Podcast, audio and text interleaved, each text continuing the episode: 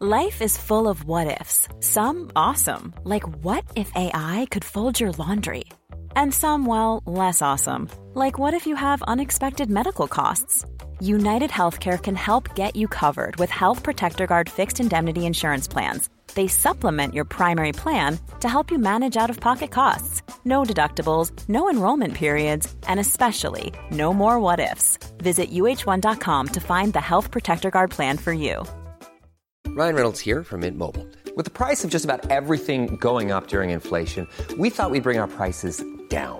So to help us, we brought in a reverse auctioneer, which is apparently a thing.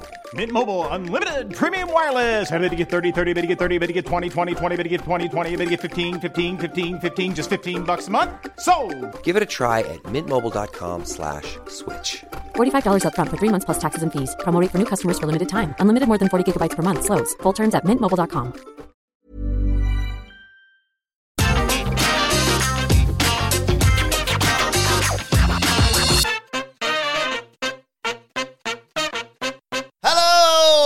welcome to the NXT 2.0 review. I'm Adam Wilborn from What Culture, joined by one of the Dudley boys, Michael Sidgwick from What Culture, to review everything that happened on last night's episode of NXT 2.0. But before we get into it, if you're a fan of this sort of thing, make sure you subscribe to What Culture Wrestling on either iTunes, Spotify, wherever you get your podcasts from, for daily wrestling podcasts where we not only review NXT 2.0, but also Man in Raw, SmackDown, AEW Dynamite, AEW Rampage, pay per views. We have interviews, roundtable discussions, and a round of the week complete with a Beliga quiz, of course, on wrestle culture. As I said, though, joined by Michael Sidgwick to review NXT 2.0. Our well wishes go to Michael Hamflett in his recovery from a mystery ailment. He's fine. He's fine. Don't worry about it. Um, but anyway, He's 100% fine. what did you make of this? Well, jam-packed episode of NXT. Uh, not much at all, if I'm being perfectly honest. The one wrestling match that I thought had the potential to be really, really good was good. Some of the angles were dreadful. Some of the promos were abysmal. I'm kind of looking forward to tearing it to pieces, to be perfectly honest. The show was absolutely terrible. I measure the success of this show on whether I can smile perversely at the nonsense. And there was a little bit of that this week, so uh-huh. I was happy. Yeah, it was. It was a weird show. I said this when I came in. It felt as long as Raw, purely because so much stuff happened. When I was compiling my notes, I thought, right, okay. And then obviously, then we had Roderick Strong versus Bron Breakker in the main event. And there was still like three segments or matches or stuff that went in between those bits that I remembered. when grizzled young veterans and Jacket Time came out for their match, I'm thinking, oh, well, I've seen enough at this point. Come on, wrap it up. I said it yesterday, like, if this was an hour, it'd be the best show on Yeah. the week. Um, ironically. Yes. Um, so this week's show opened with the uh, heel, the, the lead heel from last week, Grayson Waller, and his arrival to the building. Uh, they recapped, obviously, him uh, ruining Johnny Gargano's farewell. Uh, and he arrived at the building for a crowd in the parking lot to boo him out of the boo him out of the parking lot, basically, uh, chanting that he sucks. Um, and before we, we, we were informed we're going to hear from him later on the show. Before all that, though, it's time to start with the no holds barred match between Duke Hudson and Kerry Grimes, baby, to the moon. Um, big grudge match, this, of course. Um, Duke Hudson supposedly got his head shaved at War Games, but we haven't seen that chrome dome quite yet. He comes out uh, with that wig and the uh, uh, amateur wrestling headgear that holds it in place. Cameron Grimes came out first and just could tell where this was immediately heading. Went under the ring, got out loads of plunder. Trash can, trash can lids, kendo sticks, etc. Um, and that's what factors into the match quite early on. Uh, Cameron Grimes wailing on him with a trash can lid. The brawl just started outside the ring, and uh, yeah, lots of weapon stuff early on. Uh, Hudson gets Cameron Grimes up for a razor's edge on the floor, but Grimes counters it to send Hudson into the barricade. Um, as they fight, though, in the ring, Hudson catches Grimes with a Uranage onto a unfolded chair, which looked like it absolutely sucked, if I'm perfectly honest.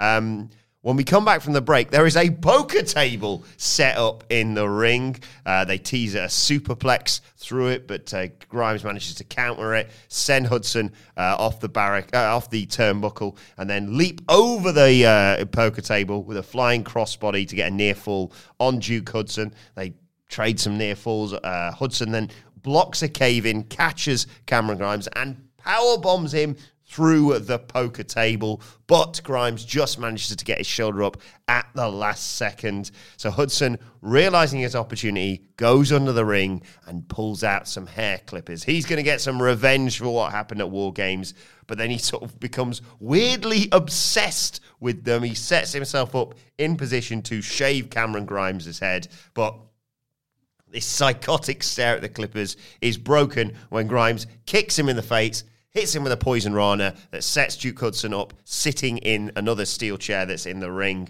and he gets hit with a cave in while sitting on the chair. One, two, three. Cameron Grimes wins, and then just to put a nice cherry on the icing on the cake, Grimes whips the uh, wig off Hudson's head to reveal his baldness for all to see.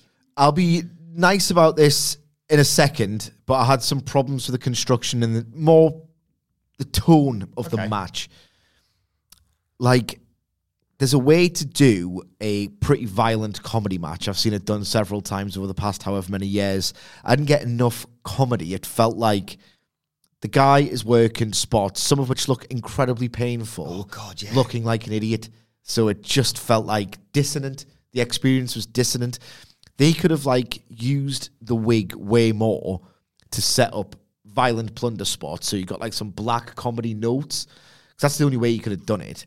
Like cruelty, but funny cruelty. Like if you had a if Cameron Grimes, for example, had have like went to go for the wig, both hands immediately go on Duke Hudson's head to try and fix it in place. Then he gets whacked with the sticks. Nice. And then he falls like he blunders and falls backwards through a table. Just like that's off the top of my head.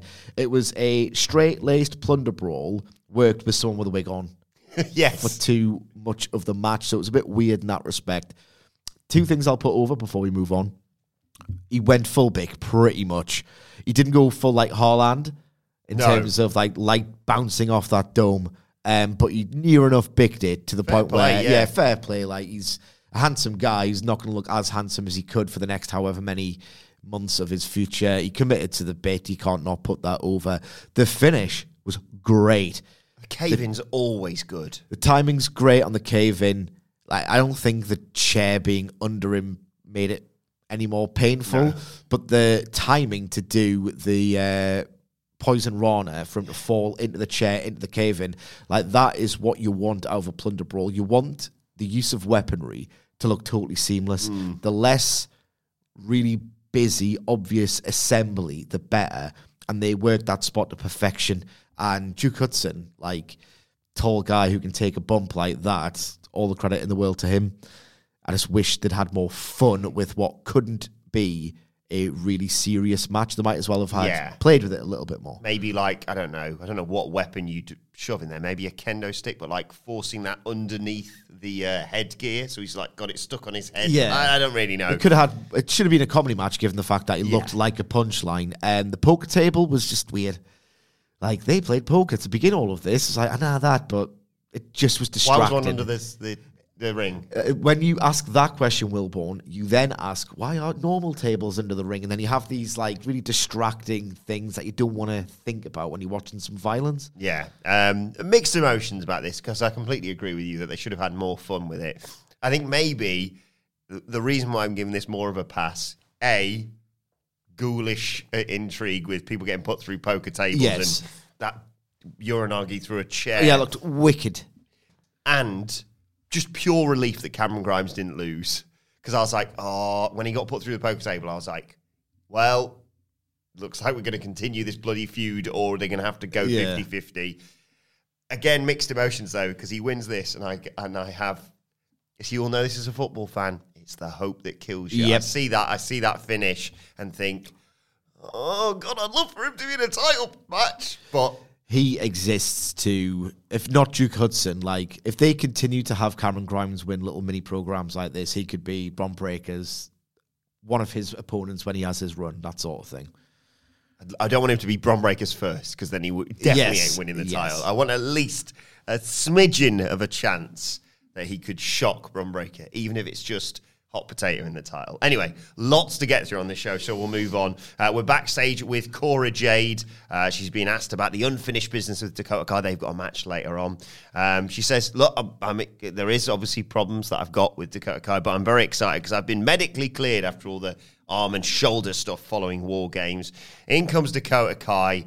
And my heart breaks for her because she's so much better than all this. Yeah. But she's given the crazy gimmick and she says, Oh, you see, this is what Raquel Gonzalez does. She latches on someone, makes them do all the dirty work, and sh- then she gets the glory. And Jade says, Thanks, mum.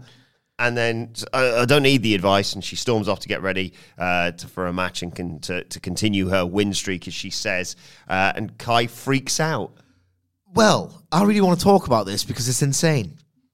Is the implication here that at being called ma'am Yeah.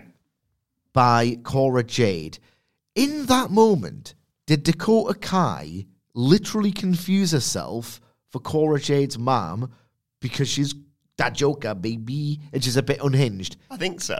So she now thinks. I, I was left speechless by this. My jaw dropped. Like, not even her mum. Somebody else's mum. I don't even just like. Did I give birth to? Did I give birth to Cora ju- Jade? And I was like, eleven or however many years. What was this? I just, I hate WWE giving. cr- Well, I hate actually not even WWE. I hate any wrestling show that gives women crazy gimmicks because they all suck. yes. So just, I, I, not in real life, in kayfabe, give Dakota Kai a head injury so she can forget all his bollocks Yes. move on. Um, one thing I can't move on from because it's burnt into my brain was the pre-tape segment with Josh Briggs and Brooks Jensen. What was this? so th- last week they got those tickets because they they won a match or something, and then Kane Carter and Kacy Catanzaro, who just love to party, came through and we got two spare tickets. Oh, we'll take them. And uh, the women had pulled up in a truck, and their truck's nicer than Briggs and John's truck. And then they go to a festival Country music festival. and the, the boys dance and the girls line dance and the boys are uh, infatuated slash impressed slash stunned by the girls and then it just ends The ending of this was particularly strange, Yes. perhaps even stranger than the ending to the Dakota Kai Cora Jade segment, because the sort of Catanzaro and uh, Kane Car- Kane Carter. Carter were dancing, right? yes They disappeared out of the shot. Kind of zooms in on the, the lads, and they're like, uh, it's the implication that they just started getting down and dirty. And Briggs and Jensen were like, oh, can't believe this is bloody happening in front of me. I, I, in, I, fro- in front of me. I couldn't believe that what I got from it was them being like oh my god are these girls hot? Yes, they're hot. They were hot before they in line dance, and it's Kane Carr and Kacy Catanzaro. The fact that you couldn't see them, were they about to, you know, it's very sexy. It's very sex infested, this show. Festivals love a bit of sex as well. Sex at a festival, very popular. Not my kind of thing. Needs cleanliness for me. Fitted sheets. Just do it on the first day. Good point. If you do it on the first day of Glam- festival, go glamping. Do it on the first day. Uh, no one's doing it on the, on the Sunday, but you know, yeah, the first day. Yeah. Few dark fruits down your neck. Anything can happen. And then sometimes it does. So maybe they were, ah, duh. I just. like, they dance so good. Was that, was that the implication? I've absolutely no idea. This is the worst show of all time. Anyway, uh, down comes Grayson Bloody Waller to explain himself uh, for what happened with him and Gargano. Booze, asshole chants, all the you know usual stuff you'd expect. Gets on the mic. He's he's, he's really enjoying this. Obviously, uh, he says a wise man once said, "You can never fail if you bet on yourself." Oh, that's right. I'm not doing the accent for this because this is serious. He says he thought it was a beautiful speech by Johnny Gargano, and he nearly had a t- tear in his eye. But Johnny overstayed his welcome, and he wanted to thank the fans as if you people have ever done anything. Um, he says. Last week, he personally by himself did what he said he was going to do. He had all the views. He was trending everywhere. Um, that's what happens when you bet on yourself. Um, they get he gets them to play the footage again. The crowd boos, and he says, well, "Didn't you bloody like it?" Uh, he says, let's be real though. Last week he cemented himself as the NXT superstar by ending the career of an NXT legend. Um, what did all these fans do? They complained online about someone that's more successful than them. I wonder who wrote that line. Um, he uh, goes on the screen to show loads of tweets from people being like, bloody Grayson Waller. One of which is Wade Barrett calling him a piece of sh, but also saying he quite likes him because he's the heel commentator. But um, apparently, uh, Grayson Waller didn't care about that second half because he says, uh, Wade, it's not 2010, and I don't care about what you think of me. For a split second, for just a minuscule moment, I thought, oh my God, he's going to take the headset off and batter this twat. He didn't. Uh, instead, um, Grayson Waller continued by berating Vic Joseph, saying, Look at what I did to your best friend right in front of you, and you didn't do a single thing. That shows what kind of man you are. Welcome to uh, WWE commentary, Vic Joseph. That's the that's the real. Yeah. Now you've now you've completed the uh, the the to do list or the the bucket list of things that they have to do to you if you're a commentator. He says he doesn't need friends, family, or any of the fans. The only thing he needs to get to top of this industry is Grayson Waller. we might gloss over certain segments later on. I don't know what your plans are for this review, but for those who haven't watched the show, and you probably haven't watched the show, you, you listen to this kind of podcast, so you have to prevent yourself from watching the show. So between the entrance into the uh, whatever the NXT 2.0 arena, I think it's called, this promo, and there were various segments later on where Waller was giving it Billy Big Bollocks backstage, and everyone, irrespective of alignment, Yeah. was like, "No, you're a prick. You shouldn't have done that to Gargano." The idea here is to present Grayson Waller as the biggest heel on the brand who's just committed the most unthinkable transgression, just lower than dirt, no respect a vulture, basically. That's his character. He's the most hated man in NXT. That's the route they're going with. Them taking this kind of turn with his character just kind of ruthlessly undermines the entire operation because he got his booze and all the rest of it, but you can't possibly be that hated. And when you try so hard to make him that loathed a figure, it just underscores how nobody's that loved or liked or beloved in front of this minuscule, very performative crowd when they can't be arsed and they're just flat. Like nothing resonates as an emotional reaction, and it just it's brought into focus how fake and OTT all of this was. It was very OTT throughout this show with him, but you can see what they're doing. They're presumably setting him up. They're going all the way with someone for Christ's sake. That's something. I feel like he, uh, you know, I pitched this yesterday, but I feel like it's going to go the way that we probably anticipated beforehand, i.e., one assumes Bron Breakker wins the title at New Year's Eve, and maybe Grayson Waller's next in line, and they're just trying Yeah. to keep him, Like- trying, trying to keep that that heat, as we often hear about, for him going in the meantime. Because we talked about this yesterday. NXT 2.0 was fascinating that it's rubbish, but at the same time, it's not altogether inelegant with how they plot the threads. The way they hmm. gathered everything together to arrive at Black and Gold versus 2.0 at War Games is quite good. Going down the line here, you can realistically see a scenario where Bron Breakker beats Tommaso Ciampa and they earn each other's respect in the end. Yeah. They shake hands.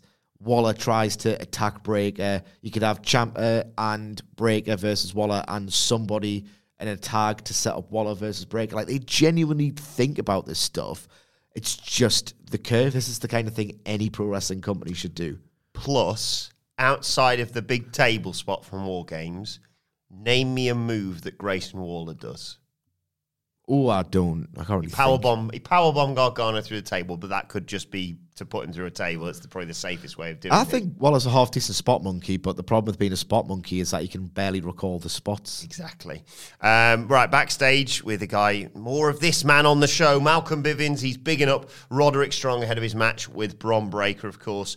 He says Bron isn't the workhorse of NXT or the champion. That is Roderick Strong. Uh, oh, and by the way, Ivy Niles here to crack some skulls, and she's just about to head out for her match. So he walks out with her. And then, to the surprise of all of us, lashing out with Lash Legend returned. I need to bury something first, pal. Oh, sorry.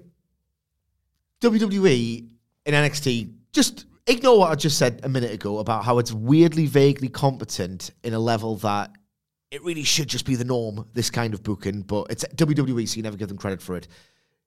This brand and the writing on it is so incompetent that they managed to get a cliche wrong, right? Roderick Strong said we're going to divide and conquer tonight. So when you divide and conquer, right, you take an enemy, a collective enemy, Yeah.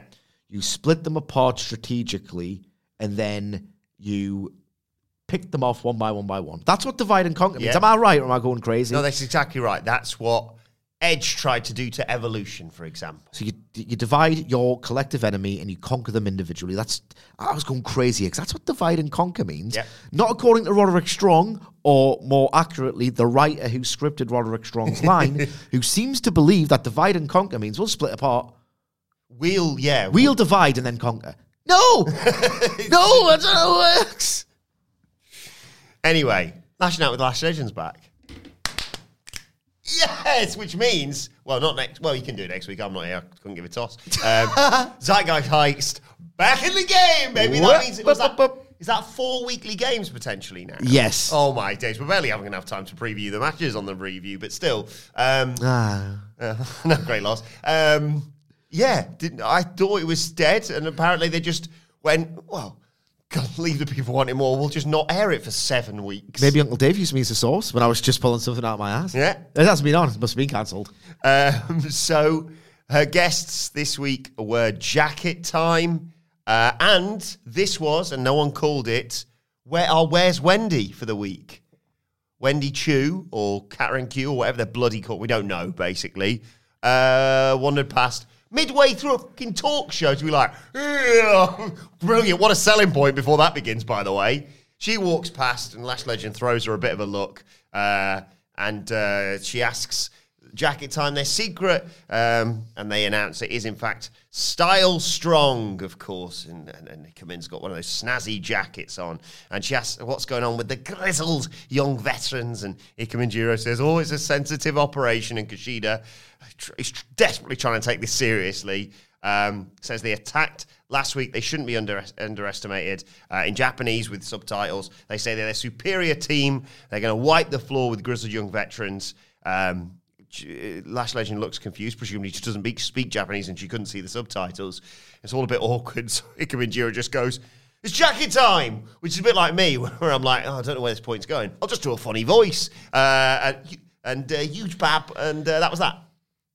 When Lash Legend goes, Ikemenjiro, you are my hero. I, I want to die. I want to die. I don't know why this is a thing. Trying to avoid even mentioning it. I hate it, right? And on the subject of things that I hate, it's so not on the way in which NXT 2.0 presents Asian people. nope. It is absolutely not on whatsoever. They are comedic idiots or they are mystical. Or they're friends because they're Asian. Yeah, it's every single cliche under the goddamn sun. And one of the low key worst parts of this is Ikemen Jiro's line. Was it? It's a sensitive operation. Yes. Right. I'm telling you now, it's so bad. Right. When you watch like an 80s film that happens to have like, I'm thinking of E.T. Okay. Okay. I'm thinking of Breakfast at Tiffany's. That's not an 80s film. No, no, but I'm thinking in terms of a bad portrayal of an Asian. Oh, person. right. Okay. In like the 80s film, when you have like the non human character, Okay. whether it's E.T. or Short Circuit, right? Or the Terminator. right.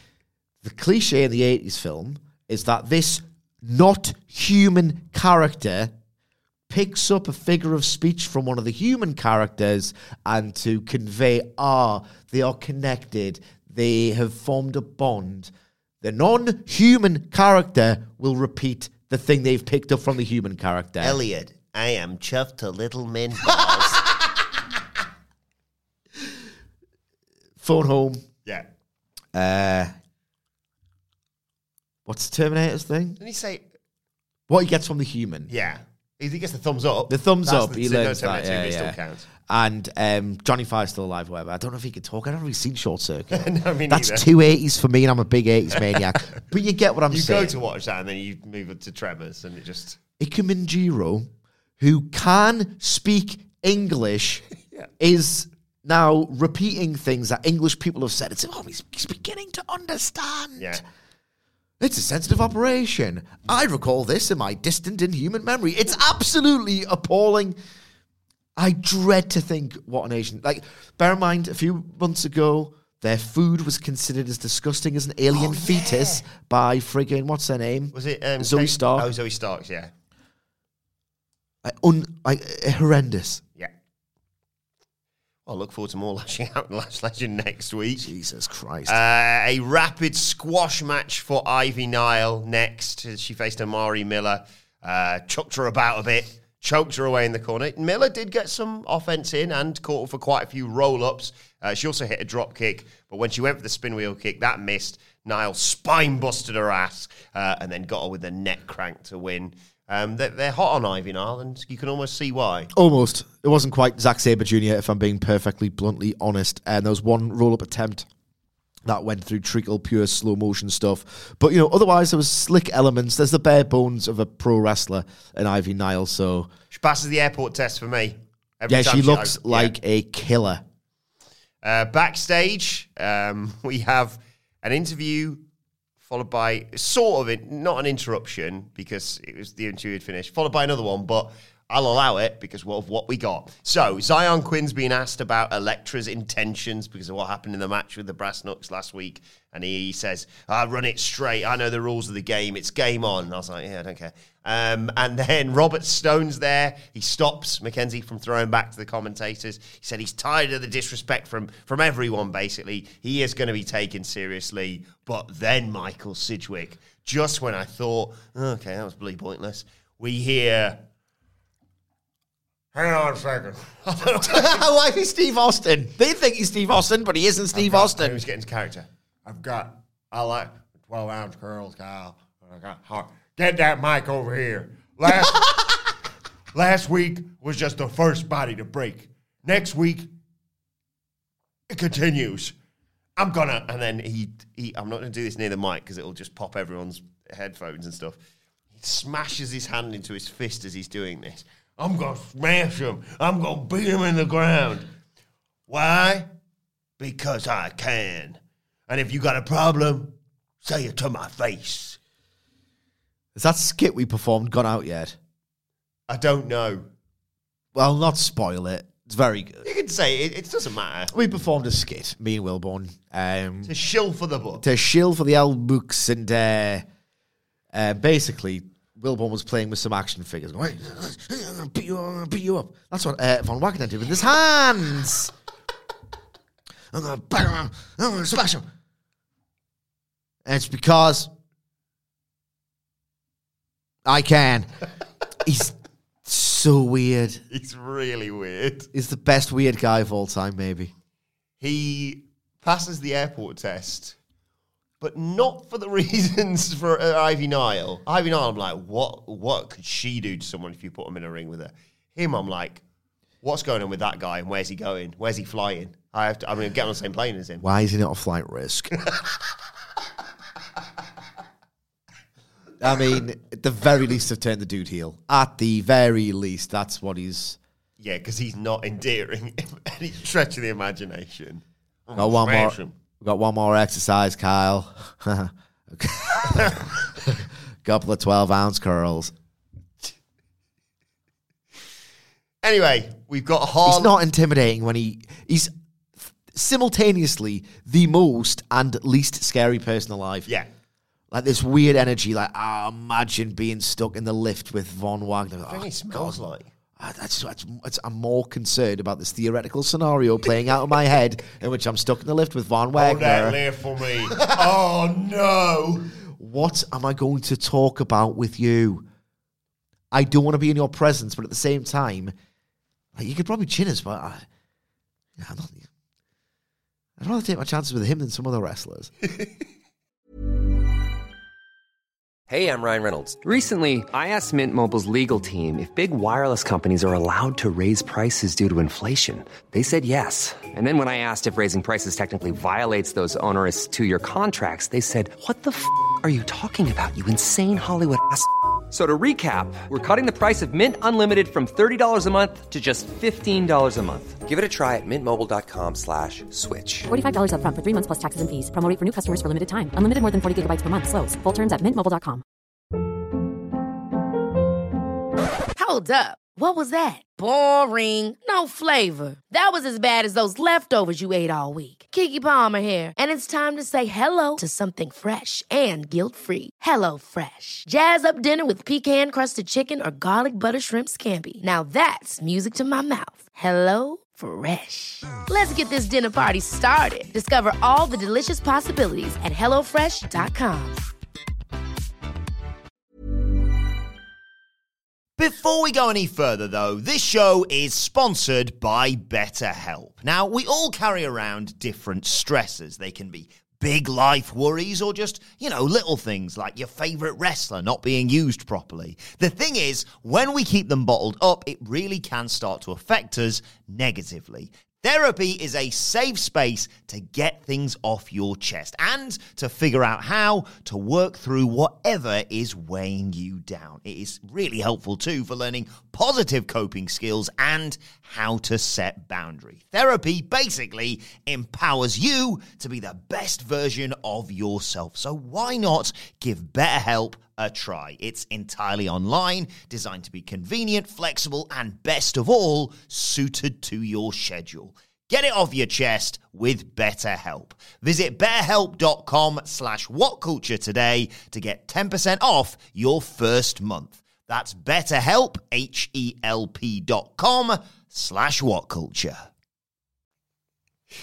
Anyway, we've got um, Harland debut to come. Before that, uh, Joe Gacy sort of hyping him up, uh, telling him not to be afraid of the person of who he is. And before we get the debut, uh, we've got to catch up with MSK and their shaman Riddle. Um, they're going through the fanny pack. Is, is it going to be drugs in there? Um, well, it turns out no. Uh, Riddle takes out what's in there. There's scissors, some batteries, a single earbud, glasses, and then he reaches into the bag and somehow pulls out a baseball bat. I have no idea what this was. There's also a traffic cone in there, and inexplicably, John Cena spinner US title. Which they're mark out for because everyone's a mark in this promotion. Um, anyway, he says this is sort of symbolic, Michael Sidgwick. You see, this is they're cluttering up their lives. They need to focus on one thing only, and that's regaining those NXT tag team titles. And when they say, "Well, how on earth do we let go of everything?" He reaches into the fanny pack and uh, pulls Fanny out, pack. pulls out a scooter, and then they they reach in as well. He says, "You got to dig deep." They reach in as well. They've all got scooters now, and they ride off into the sunset. I This is suppose. an absolute waste of my goddamn time.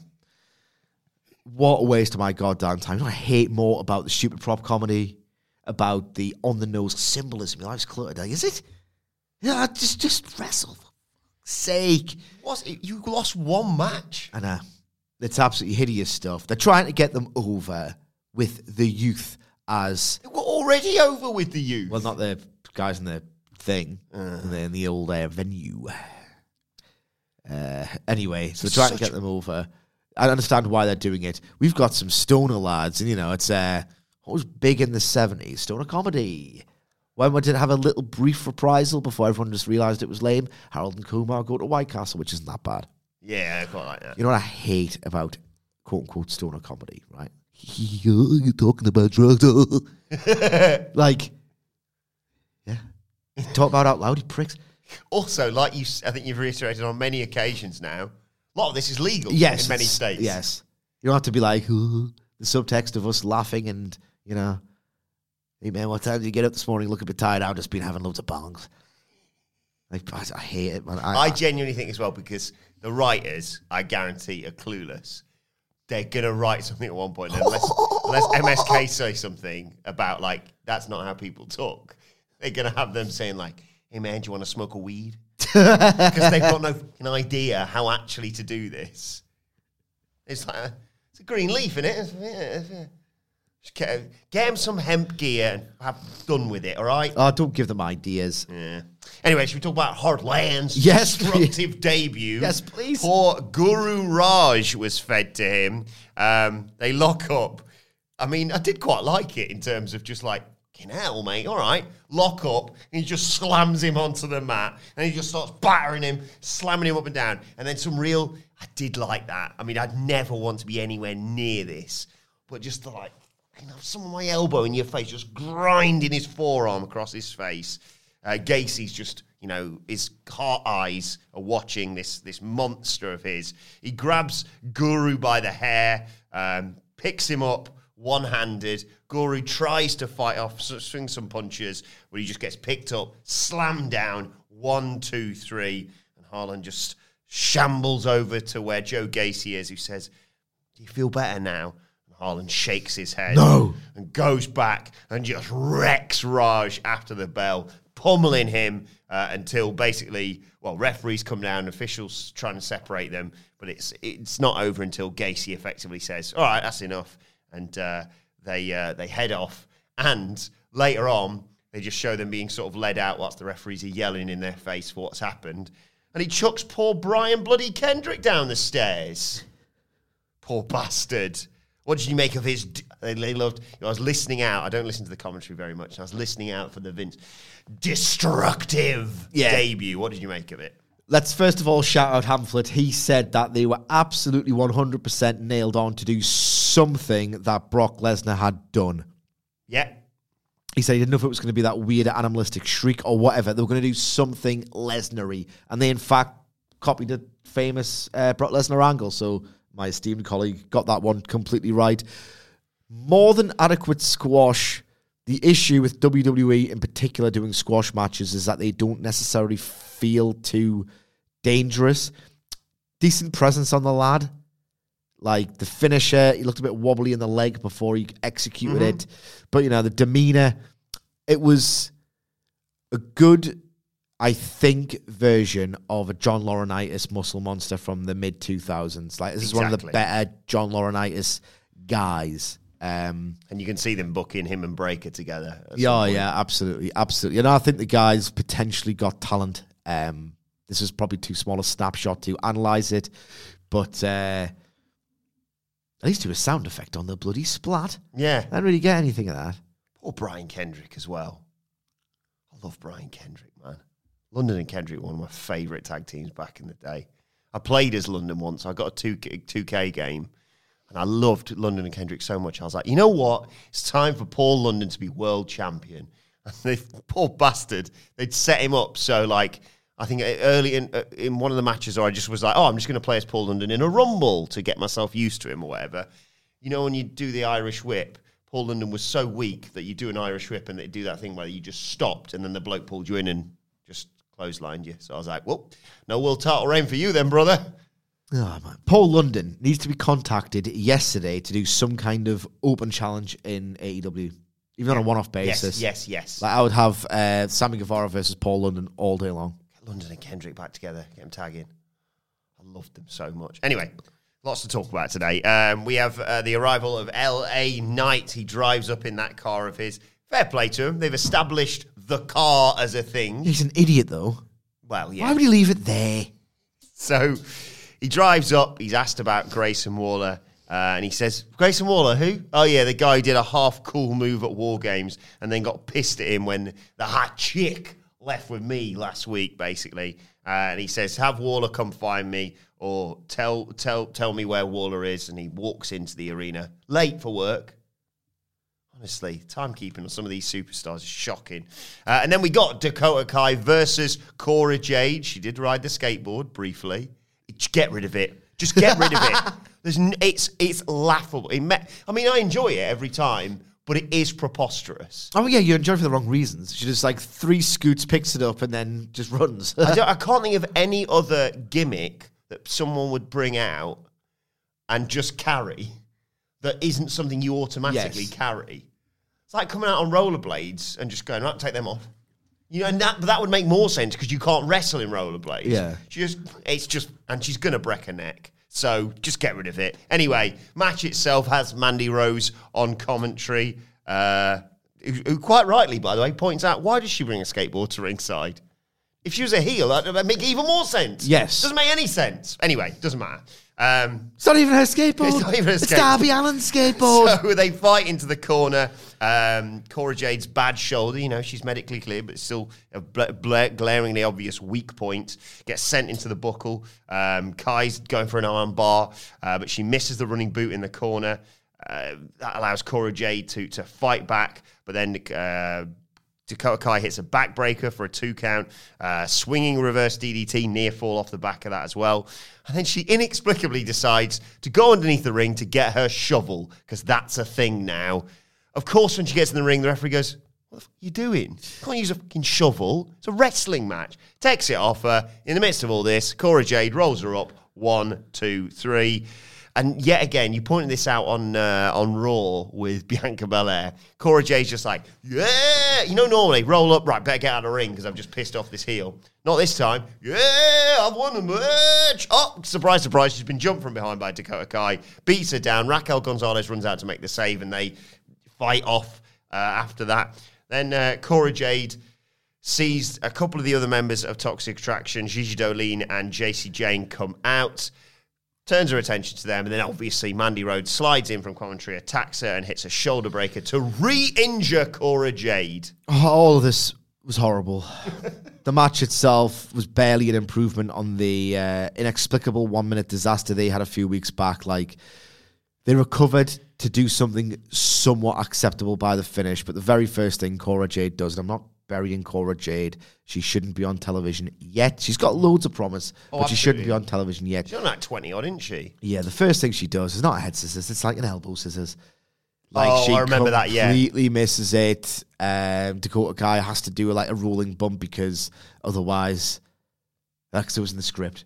It's in the script of a predetermined wrestling match, and my instant thing is, oh, it's fake, so I can't get brought into it whatsoever. My thought process is immediately, maybe Dakota Kai should win this then. Yeah. If you can't execute that, rather than having Dakota Kai and all these people, as I keep mentioning, Yeah. bump all over the place to make these green people shine, maybe have the green people lose, but learn from it, and have the people who can wrestle be in the fucking title picture. Absolutely, absolutely. goddamn Um, so Dakota Kai is an idiot, and I know she's crazy, but I doesn't. I just don't think of her. Oh, she's crazy. That's why she did that. I think she's an idiot. That's why she's she did crazy, that. why don't she immediately go for the, the? Why don't she go like, I'll beat her down, then I'll get the. Yeah, that's trouble." rational thought process stuff. So she's an idiot for thinking, oh, bloody use it. I can't, do accents.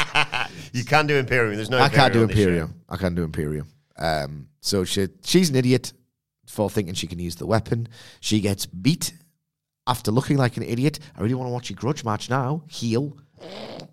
I really want to watch you really attempt to damage someone in a brutal grudge match now because you really look capable of that having watched this. Stupid, stupid. Cora Jade looks like an idiot for over celebrating when she knows she's in the vicinity of a crazy person who's wielding a weapon. So the two big women's matches, singles on the horizon are Dakota Kai versus Raquel Gonzalez, Cora Jade versus um, Mandy Rose, and there's an idiot in both of them. Great booking, absolutely top tier booking from the stupid Fed. Yeah, and also, didn't when Dakota Kai, you know, early stages of going crazy, didn't she? Was it Cora Jade she beat down, and then she was like about to twat her with a skateboard, and then she had a conflict of, not conflict of interest. That's not the word I'm looking for, but she had she was conflicted. Yeah, in a conflict, in a t- turmoil. So why why so Raquel Gonzalez is going to batter her in a street fight because she's going to hesitate, and Raquel Gonzalez is going to take her head off. Don't know why she had to hesitate the first time. There's the booking on the show. I, I hate myself when I say I know the good do Bron Breakker. Uh, It's rubbish. They were brawling in the parking lot later, um, but You know, Vince Russo's got so much to answer for because when you see something that's vaguely connected to something that makes a bit of sense to three months, nowadays a lot of people, and I still get caught in this trap, think, oh, it's good booking. No, it isn't. It's rubbish. it's just not Vince Russo bad. Uh, right, we go backstage. There is Tiffany Stratton. We still haven't seen her face. She walks past Grayson Waller. And she says, "My dad tells me you're bad." I've been practicing that all week. All week I've been practicing my Tiffany Stratton. I get one line. It's fantastic. It's absolutely tremendous. Um, Oh, actually, just sorry, just to revisit another point as well. Here's Io Shirai to rant in Japanese, and uh, he goes, "Oh, I don't know what she was going on about, but I think she likes me." It's absolutely horrendous. If you're going to do the bit, right, where everyone hates Grayson Waller, irrespective of alignment, because that means if the heels don't like him, that must be he must be the worst of the lot, and you hate him as a result. I get it. I was about to say maybe don't do the heel you haven't even debuted yet, who's still doing the rich bitch asshole vignettes, because that just makes her less of a heel. In theory, if anything matters, and it doesn't. I was going to say, why not have one of the established people you're not really looking to push via vignettes like you are with Tiffany Stratton? I can't do that. the worst, but like they're all like two weeks old, haven't done the vignette. so what does it fucking matter? Uh, highlight of the show came next for me. Andre Chase versus Tony D'Angelo. I mean, it kind of sucked. yeah, but uh, that's the wrestling aside, Michael Sidgwick. Um, so D'Angelo dominates early on. Of course, he does. Uh, after Andre Chase gets in his face, waving his papers and what have you, head slams into the turnbuckle, belly to belly suplex to send Chase to the outside. Uh, Chase comes back in though, cheap shots D'Angelo. Andre Chase is fast becoming one of my favourite things. I keep saying this. Cheap shots D'Angelo, then immediately turns to his university students and basically says, "I didn't cheat there." Just, just completely no sells the fact that he's just cheated. Neck breaker gets a, a two. Oh, sorry, gets a one count on the cover. Um, gets some mounted punches. Stomps to D'Angelo. He spells out "Chase you" with the stomps, and then doesn't just do you know C H A S E. He does C H A S E U. What does it spell? like, what age are the students he's teaching? Regardless, um, D'Angelo d- fights back and uh, does the sort of hockey fight, pull the sweater over the over his head so he can just punch him in that. Should probably stop wearing it if he's a professor. Yeah. Also, I sometimes think about this. Like, I always used to think this when Dean Ambrose was wrestling in jeans. I must be like ever. I'd just be crying out. I, I mean, my body's not good enough. But if I was a wrestler, I'd be like Trunks because you must get sweltering in anything other than regular wrestling Yeah, gear. the gimmick jeans, but like even that being the case, you still get the feeling. Ugh. I try. All I think of is I play football in your jeans. Yeah, and then having to like peel them off. It's Yeah. horrible. Anyway, uh, D'Angelo pulls his sweater over his head, punches him a few times. Uh, Northern Lights suplex, picks him back up, twisting Fisherman's Buster. One, two, three. He's got the victory we all knew he was going to get. Yeah, this is a bit rubbish. Once again, it's kind of ironic that uh, Tony D'Angelo is a mob guy because he wrestles like IRS. How you doing? right. Then it was the post match where Tony D'Angelo gets on the mic and he says, In the immortal words, oh, sorry, in the words of my immortal paisan, Tony Bennett, Tony D's got the world on a string, if you know what I mean. nah.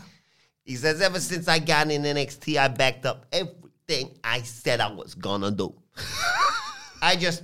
I just took care of that stu how does he say it? Stunad. Stunad, Andre Chase. Hey, I guess I'm head of the class now, huh? He says, in a war game, The valedictorian. I said I was to smack that tea and crumpet goof Pete Dunne right in his mouth. And this, of course, brings out Pete Dunne. Uh, says you talking over someone without track record. By the way, just a complete, compl- oh my god, we're going so off on a tangent. Have you seen the clip that was doing the rounds on Twitter over the weekend of the uh, Aston Villa?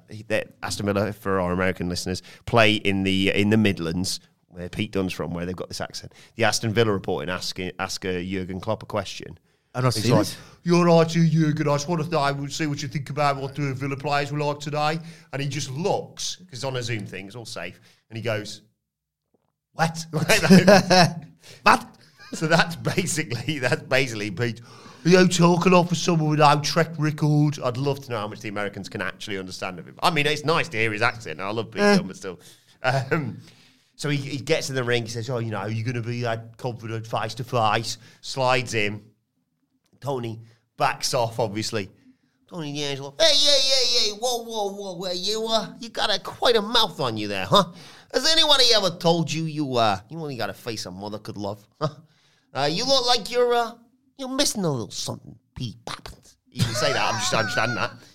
Says, uh, take a look in the corner right there, huh? He points to the mouthpiece. I bet you, uh, bet you won that back, huh? And then you, you come in this ring, you come to my ring, and you want to fight me? I'm actually writing this better than what he Yeah.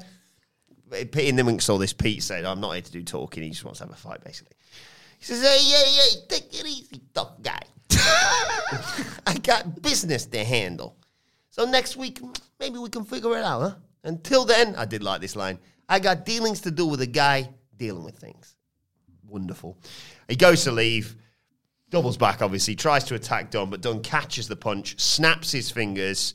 Um, Vic Joseph ruins it with a commentary called I'm not even going to repeat.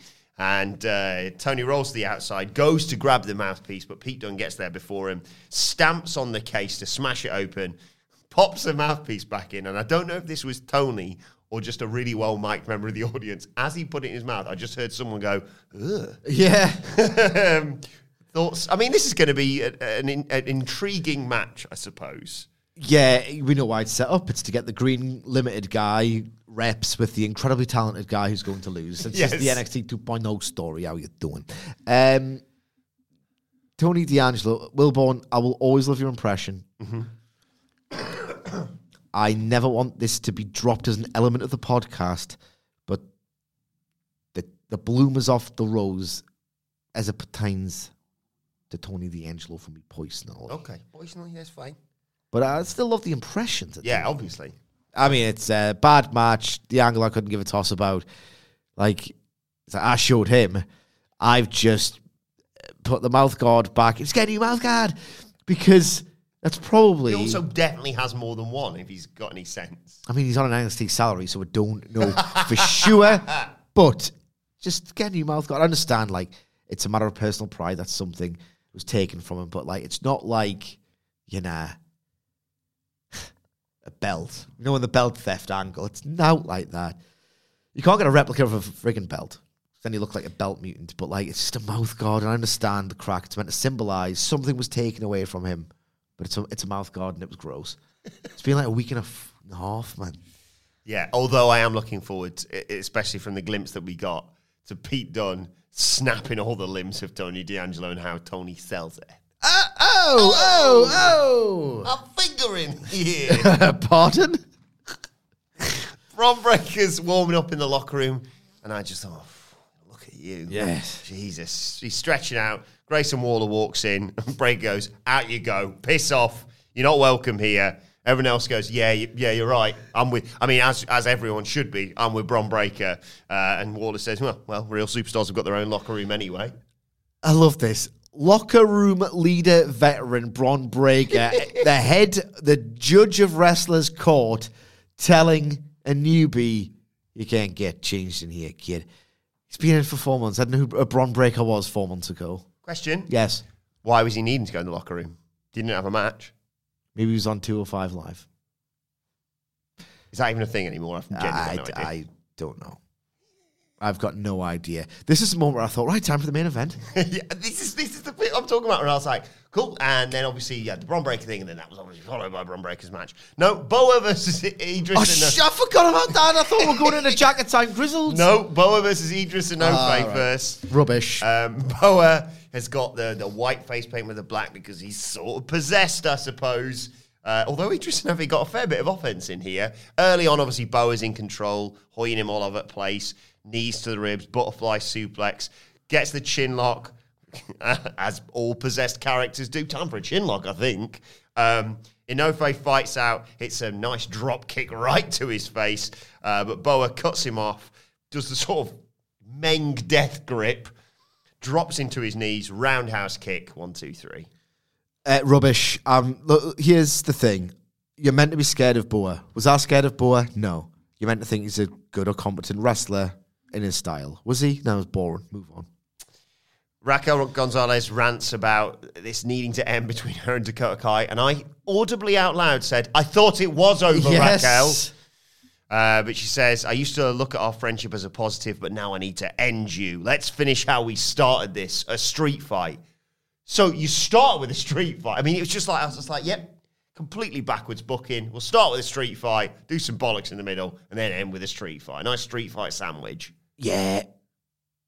Uh, I've got a preview. I'll do it on the preview. Yeah, fair enough. Um, okay, so Grayson Waller walks out of the arena. He's forgotten his bag, first of all, but okay, fine. Uh, and he, he comments to the camera that he's a, he's a cocky bastard, basically. And then he gets in LA Knight's car, steals LA Knight's car and his woman, and drives off to reveal a battered LA Knight laying by the car, but not before LA Knight rolls over and says, Oh, oh it wasn't even my car. no, he didn't say that, but he stole his car and his woman. I didn't see the woman there. That's horrendous. I think there was a woman in the passenger seat. I, we might be impacted. Regardless, he stole his car, that's for certain. Right. If there's a woman there, that's so bad. Oh, oh my God, he beat his ass. That's what I like in a boy. Strength. Uh, Bad boy. bad boy. Strong boy. I'm, I'm wet boy.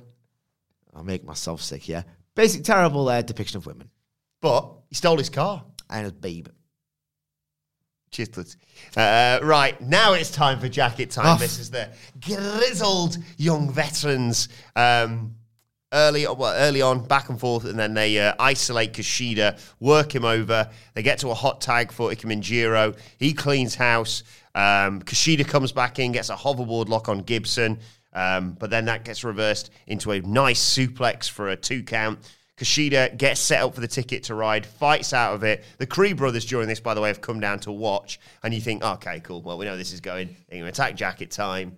Uh, Or cost them the match. No, um, there was a standoff with the grizzled young veterans instead, and the Creed brothers point over their shoulders. Uh, they turn around into two dives from uh, Kushida and Ikemenjiro, take him back in ring, or take Drake specifically back into the ring and hit him with that sort of swanton reverse DDT for the victory. Grizzled Young Veterans lose again. My heart breaks yet again, but I suppose this means a push for jacket time.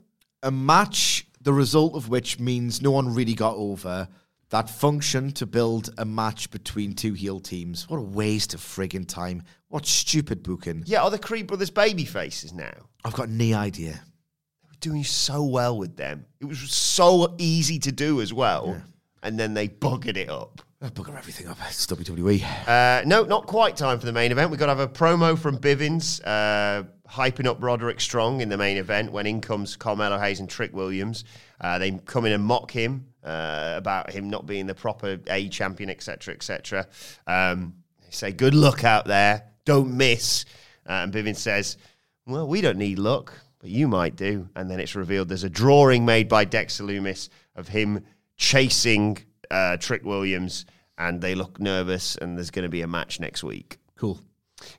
And then we get, I did like this, medical updates on about five different people. Cora Jade's got a re injured shoulder. Knight has multiple injuries. Uh, and Brian Kendrick's got a possible cervical fracture. Jesus. Main event time, finally. Roderick Strong versus Bron Breakker. And guess what? Roderick Strong's really good at grappling. Yes. You were. I'll talk about the match in a second. You and uh, you and Hamflett, sorry, were uh, disappointed. Let's say with Bron Breakker when he had that title match with Tommaso Ciampa. Did this help or hinder his development? Oh, uh, I don't think it did a great deal to help to be honest. I thought Roderick Strong was vastly superior to him in this match. There were elements of Bron Breakker being awesome, but at this rate of his progression, you're only ever going to see the elements. There were, there were times, I know I'm doing the anal- analysis phase. You can do the rundown and then we'll just uh, go and have a lunch. His vertical leap is astonishing for the Frankensteiner. That was awesome. He's got the fire up spot down pat. Um, I couldn't decide at one point whether he'd really refined his selling or whether Roderick Strong had just gassed him big time. I was the same. Let's talk about what happened in here, though. Like I said, grappling wise, uh, he's just so good. His show is just. There's this really good wrestler. Oh, wow. Yeah, so this other guy beats him. What? Insane. Anyway, um, Carmelo Hayes and Trick Williams are, watching from the, the uh, William Regal perch thing. Uh, Breakker, though, muscle strong up, suplex, nip up, nice stuff that. Uh, they go to the outside. Strong drops him onto the announce, announcer's table to take us to a break. When we come back, uh, Breakker's fighting out of a front face lock, but he gets hit with the picture perfect fireman's carry gut buster. Um, but he comes back, power slam, those big running shoulders. Um, strong fights back, does the thing where he runs along the ropes and hits him with those forearms, uh, hits him with an angle slam for a two count, top rope superplex into a tiger bomb uh, for another near fall. But then strong, uh, sorry, then uh, Breakker's fighting back. Frankenstein is in amongst all this. Um, as Strong went for a bulldog, Breakker slams him, gorilla press slam into a power slam. One, two, three. He is victorious here. And then post match, in comes Tommaso Ciampa to attack Bron Breakker. Willow's bell onto the title belt. And he screams to Bron that uh, uh, War Games, you won the battle, but this is the war. Welcome back to the deep end. Shark swim here. It's not battle games. Is it? It's war games, right? That's what that was my understanding of Yeah. it. Um, look, I didn't hate the post match angle because the idea is Bron Breakker is going to be the top baby face of the brand, the second, the third referees count Yes. struck. At the end of which I expect champ. Uh, they could do. A, I don't know. What, why am I thinking about the future of this? I'm not going to think about it at any point after not. we press stop. Um, we know they're going to have the match. We know Bron Breakker's the guy. I'm a little bit get to the point at this point. Uh, poor Roderick Strong, I out wrestled Bron Breakker in Yes. this match, very much so. He's brilliant. But Bron Breakker, like I just, that's not burying Bron Breakker, but just the reality of the situation. Just facts. Yeah.